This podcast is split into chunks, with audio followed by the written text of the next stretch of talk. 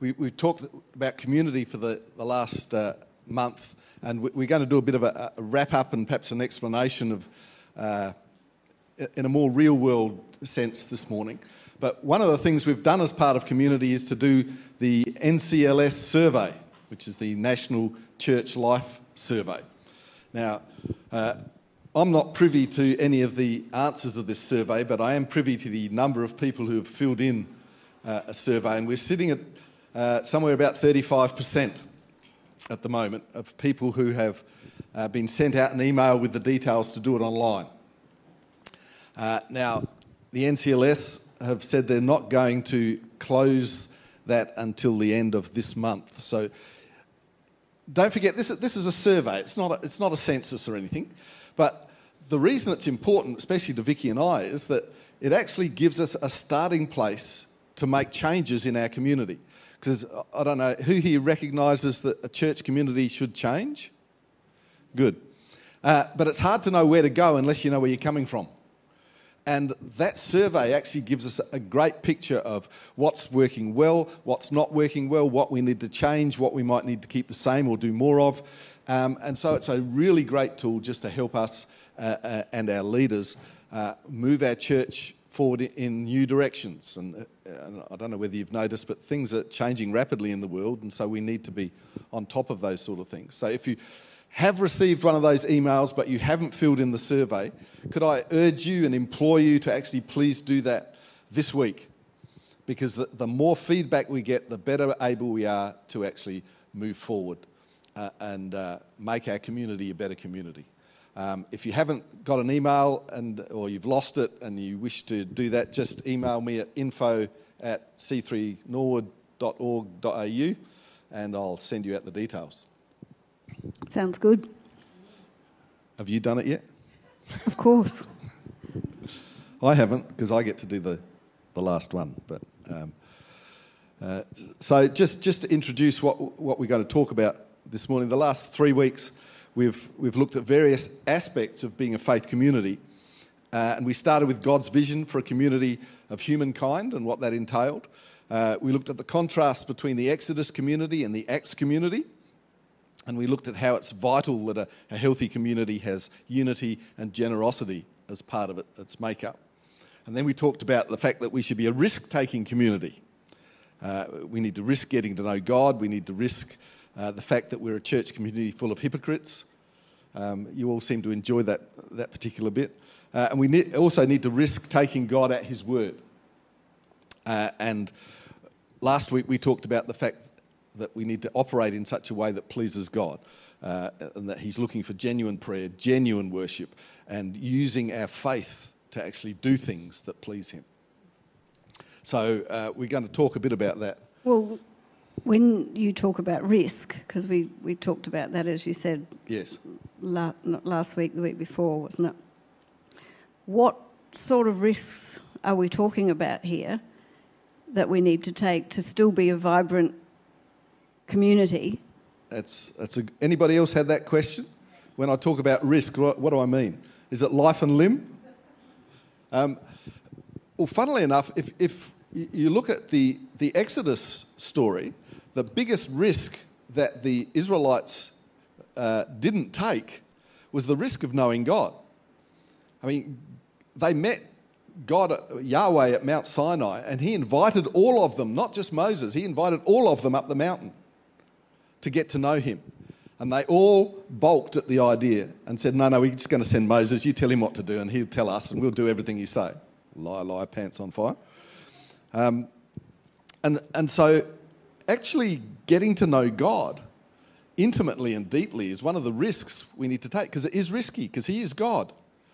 Uh, if you've, anybody ever read the Narnia series, you know, the lion Aslan in, in, the, in that series represents God. And one of the, the mantras that the people of Narnia tell people who, who disrespect Aslan is they say, he's not a tame lion. And we have to take that attitude with God.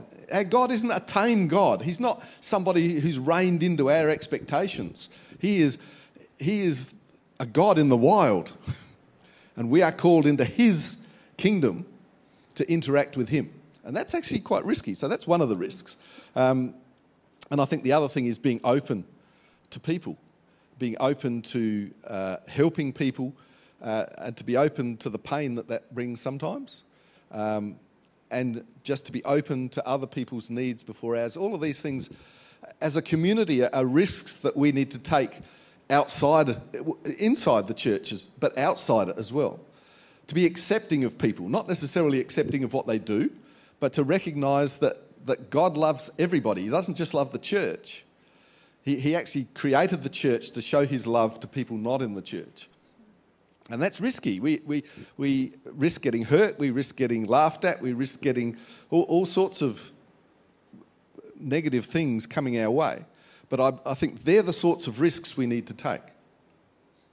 What, so we, we were talking the other day and saying, what sort of risks do we not take? Like, what ah. are some of the things that. No jumping off cliffs. um, well, actually, that's an interesting question as a community, I don't think we should be risky theologically. Um, and, that's, and that's easy for some people.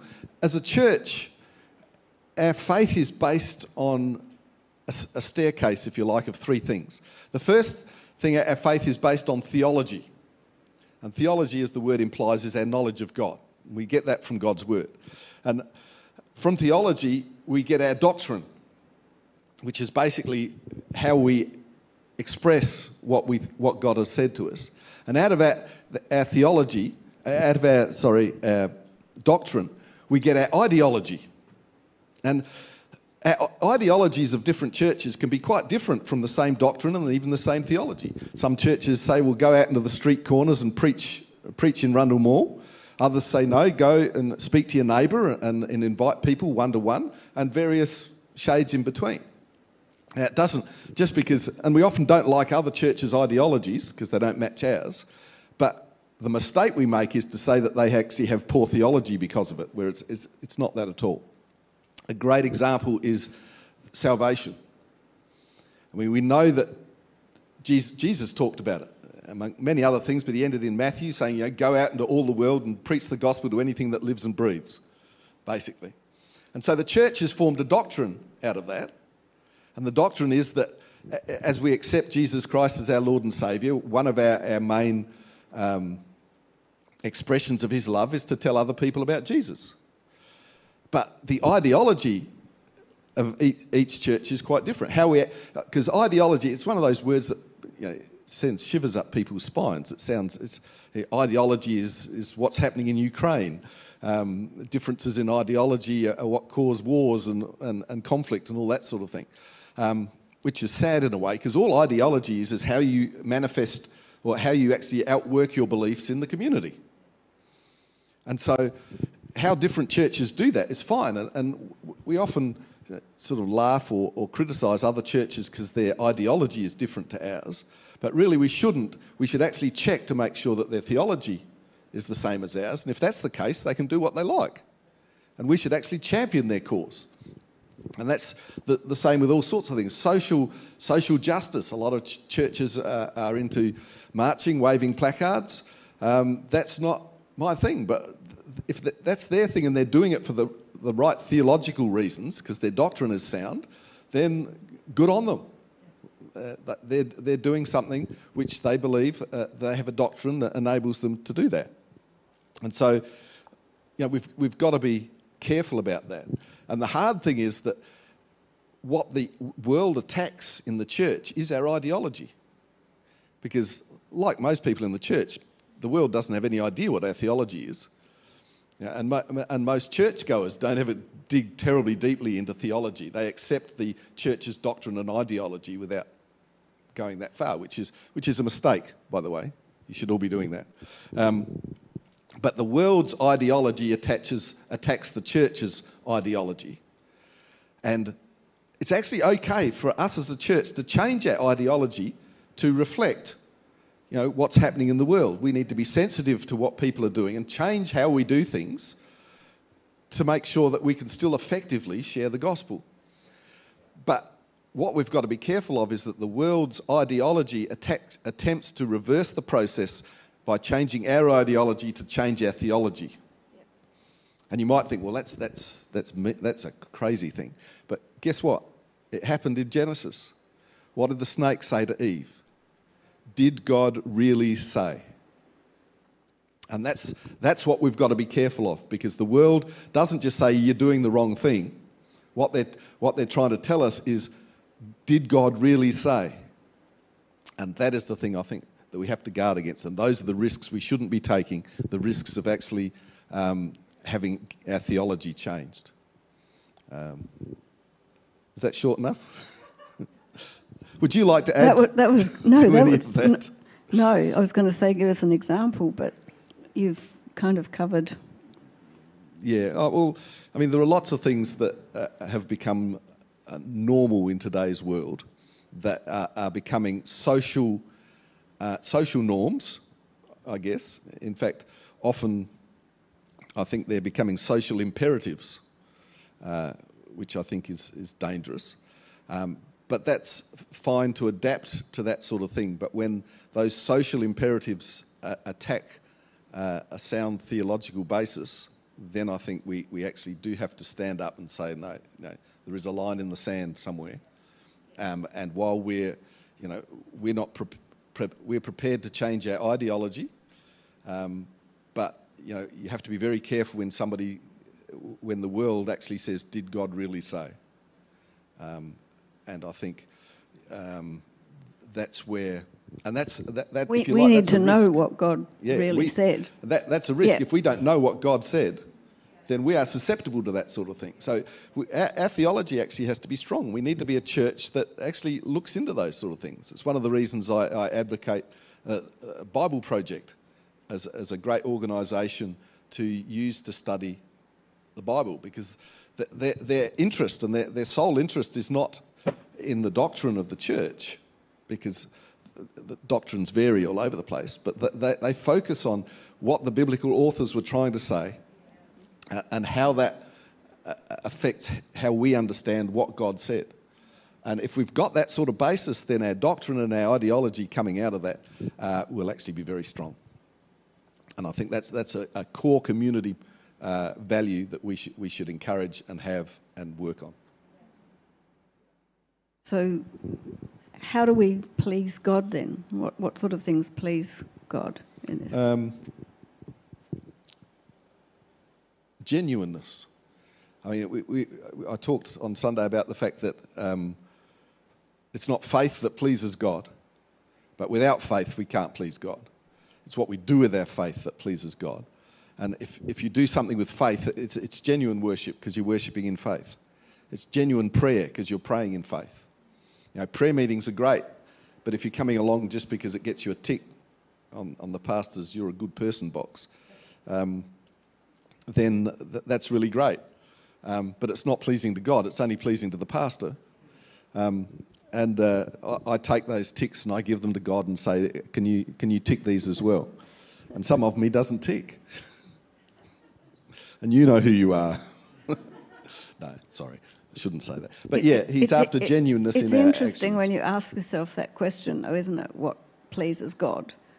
Like, you can apply that to so many areas of your life, not just this community here, but in your own life. Yes. Is what I'm doing right now pleasing to God? Is the way that I'm treating that person at work pleasing to God? Are the words that are coming out of my mouth pleasing to God? And it's, it, it, it's like, that's a huge question mm. and and it and it it evokes certainly in me, and I'm I'm sure it does for you. you, you it evokes change. Like you've you've got to really think about what you're doing, what you're saying, how you're going about life. Is my life pleasing to God? Yeah. Am I reflecting Him in in what I do? And that can vary enormously. I mean, look at the last couple of years. Um, things have changed. Well, I mean, this morning's an incredible example. I mean, as you said, we turned up this morning to know that probably the largest number since COVID are actually not here today due to Hello. taking taking PCR tests or waiting for results or or have COVID or whatever. And you know, thank goodness that we have online and, and people can can join us that way. But but the community over the last couple of years as has completely changed. And and I know we keep talking about this, but you know, we mm. talked about it at the beginning of February when we had I Love My Church Sunday. And we had that message from Lars Halverson in, in Darwin, just saying to us that, you know, coming back to church after the last two years, every church around this nation, and indeed every church around the world, does not look like it did two years ago. Mm. We do not have a full congregation sitting in our church. We have people joining us online, we have people not coming for various reasons, we have people leaving for various reasons, we have, there's just so many changes, and I'm, I'm not here to to make any comment about that because most of those reasons are really valid reasons. A lot has happened and, and it's meant that things are different. Mm. But we're not looking at the same community now as we did two years ago.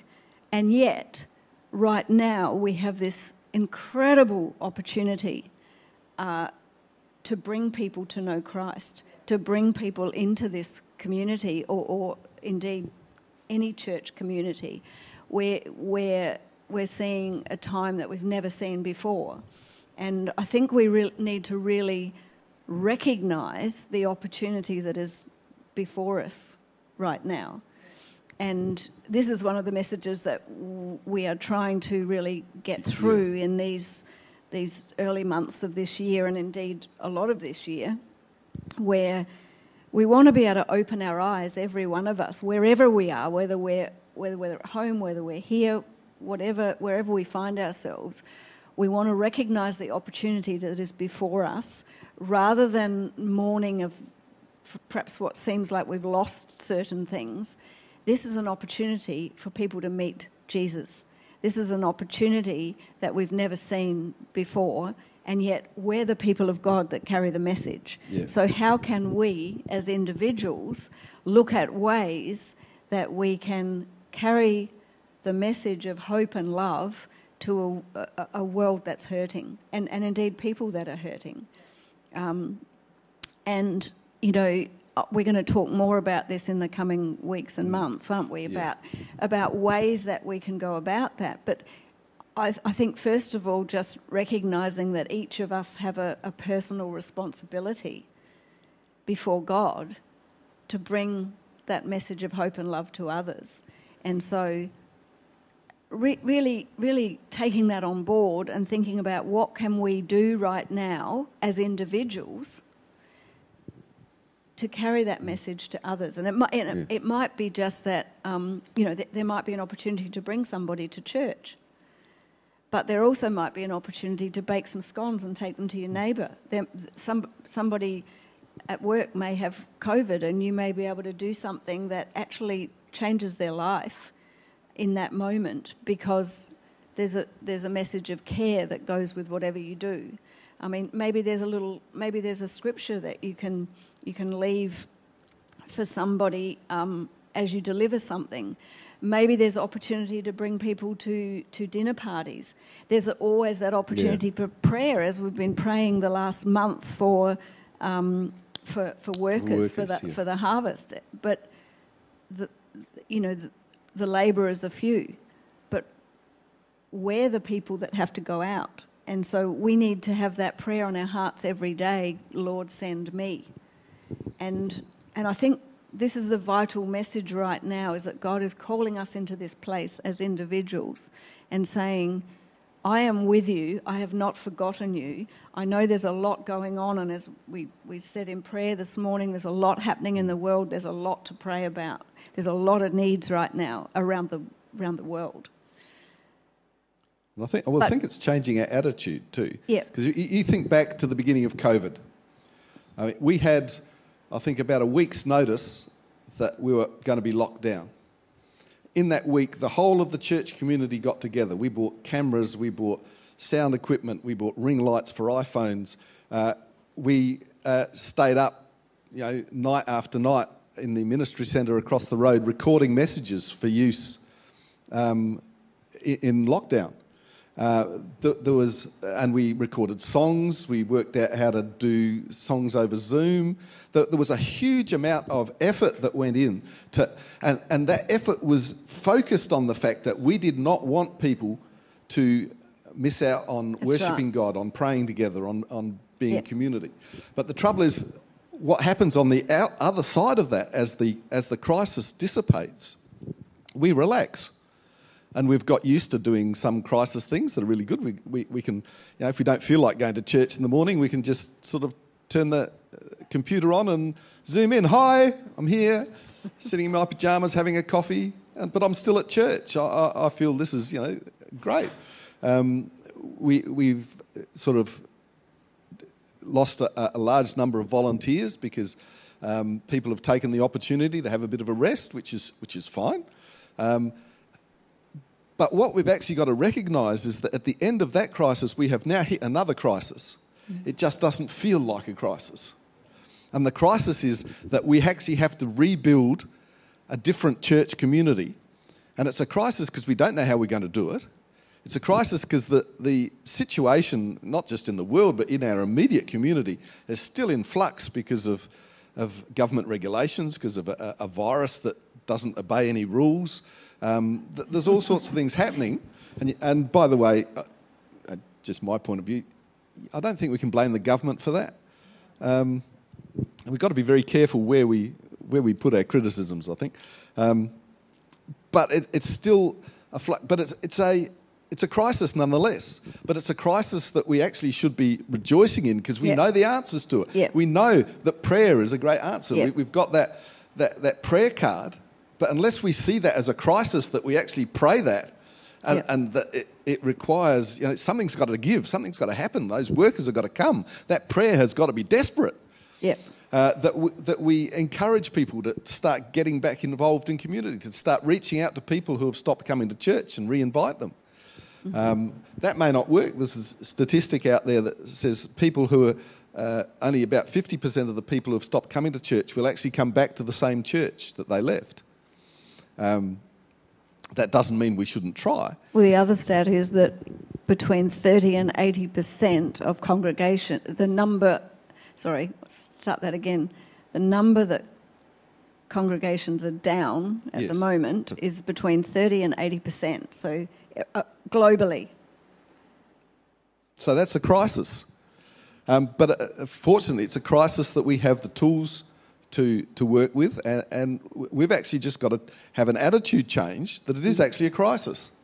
Because I think you know, people work better if, there's a, if they, they sense urgency, um, if, the, if there's a task for them to do. And I think we have to, we have to turn this, this, what looks like a slow progression back into some sort of normality, into a crisis where we actually have to prepare for what is going to be, uh, I'm not going to use that phrase, um, a new reality, if you like. Um, and I think if we handle this correctly, we can actually put ourselves as, as a faith community in a position where we can be a place where people want to come, that we can provide tools for people to get back on track with physical health, mental health, all, all sorts of different things that uh, isolation and uncertainty has brought into people's lives, and to and to reassert in people's minds. We don't have to reassert into God's mind because He knows He's still on the throne, but we have to remind people that God is on the throne. That all of these Yep. conflicts and, and natural disasters and, and illnesses and diseases that have permeated the world are not surprises to Him, um, but that He is with us through Yep. all of that. Yep.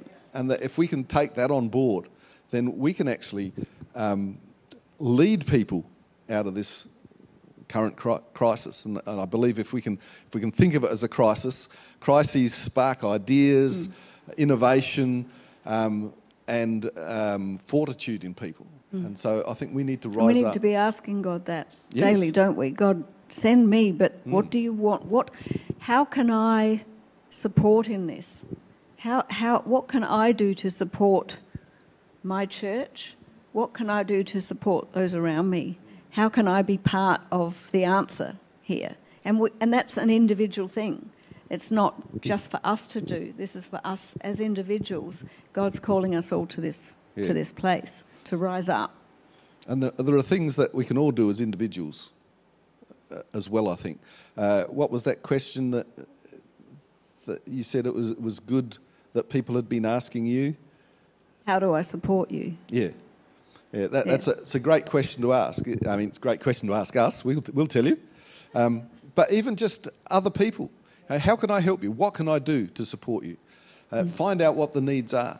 Um, or, or just have a vision for a need in, in your neighbourhood. I, I know um, there are people uh, in our church who are doing that uh, right now.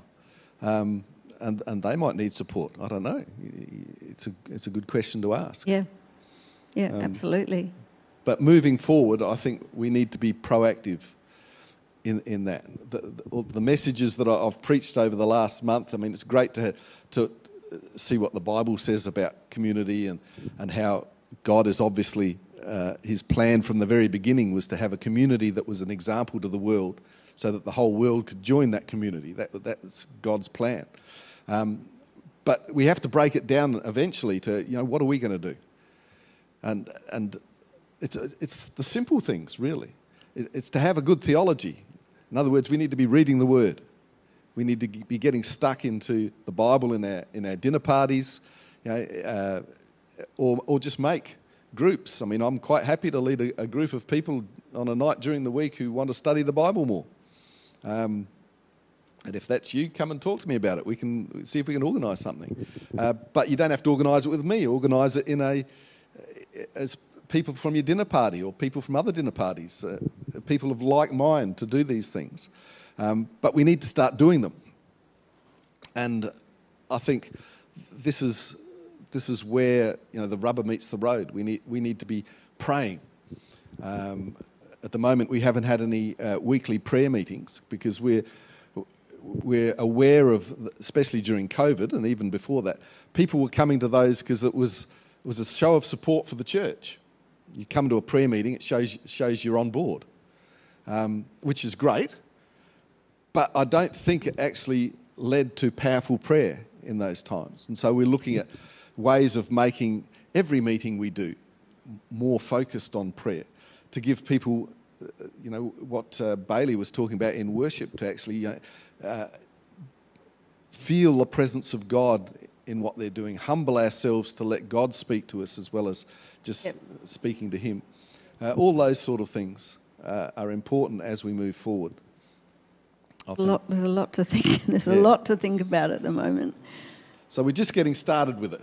We don't- have to do all this at once, but we need to recognise that as a community, we've actually got to start changing things and, and to actually um, move forward and, and be in each other's lives. And, and, and even if it's um, people who aren't here, who are online at the moment because they can't be here, uh, we shouldn't forget them. I mean, poor old Jess Wood out there is in isolation. She's got COVID. Um, but, you know, Vicky went there yesterday and she sat there outside the window and, and yelled at Jess through the open window as she sat on the couch just to cheer her up. Uh, we, we, can, we can do things like that uh, and still be you know, a, a physical and real help to people. And so we want to encourage you to keep doing that. This, this format is actually just a bit of an experiment. We, we want to keep doing this sort of every four, four weeks or so, um, just to actually break down and, and not to interview each other. We actually want to interview uh, people in, in our church community to find out what their passions are, what they're, what they're doing, hopefully, hopefully encourage other people to take on board uh, perhaps some of the passions of the people around us um, to do stuff. So, a bit of an experiment. We'll see how that works. Um, but That's it. yeah, we'll, we'll see from there. Before we finish, uh, I just want to uh, make that point, especially to people online this morning. We've talked about the importance of having a good theology. Um, and of course, theology comes from, you know, the, it's, it's knowing God, it's knowledge of God, it's actually understanding God. And to do that, uh, um, we're not, I don't believe we as a church are called to do that from an academic perspective. Uh, we're actually called to know God that to, to be a follower of Jesus is not to follow an idea, It's not to follow a, a, a, a, doctrine or an ideology, it's to follow a person. And to follow any person, we need to get to know him. And so, if you know, if you're online and you're sitting there thinking, well, the idea of community sounds great, uh, the idea of following Jesus sounds great, but I don't know Jesus. Uh, how do I get to know him? One of the, the best ways is there'll be a, a button in the chat uh, as you're watching. If you press that button, a member of our team will actually be able to speak with you privately about this, and they can lead you uh, on in the steps that uh, help you uh, get to know Jesus, acknowledge Him as your Lord and Savior, and start to become a, a, a vibrant follower of Jesus Christ. So you can do that.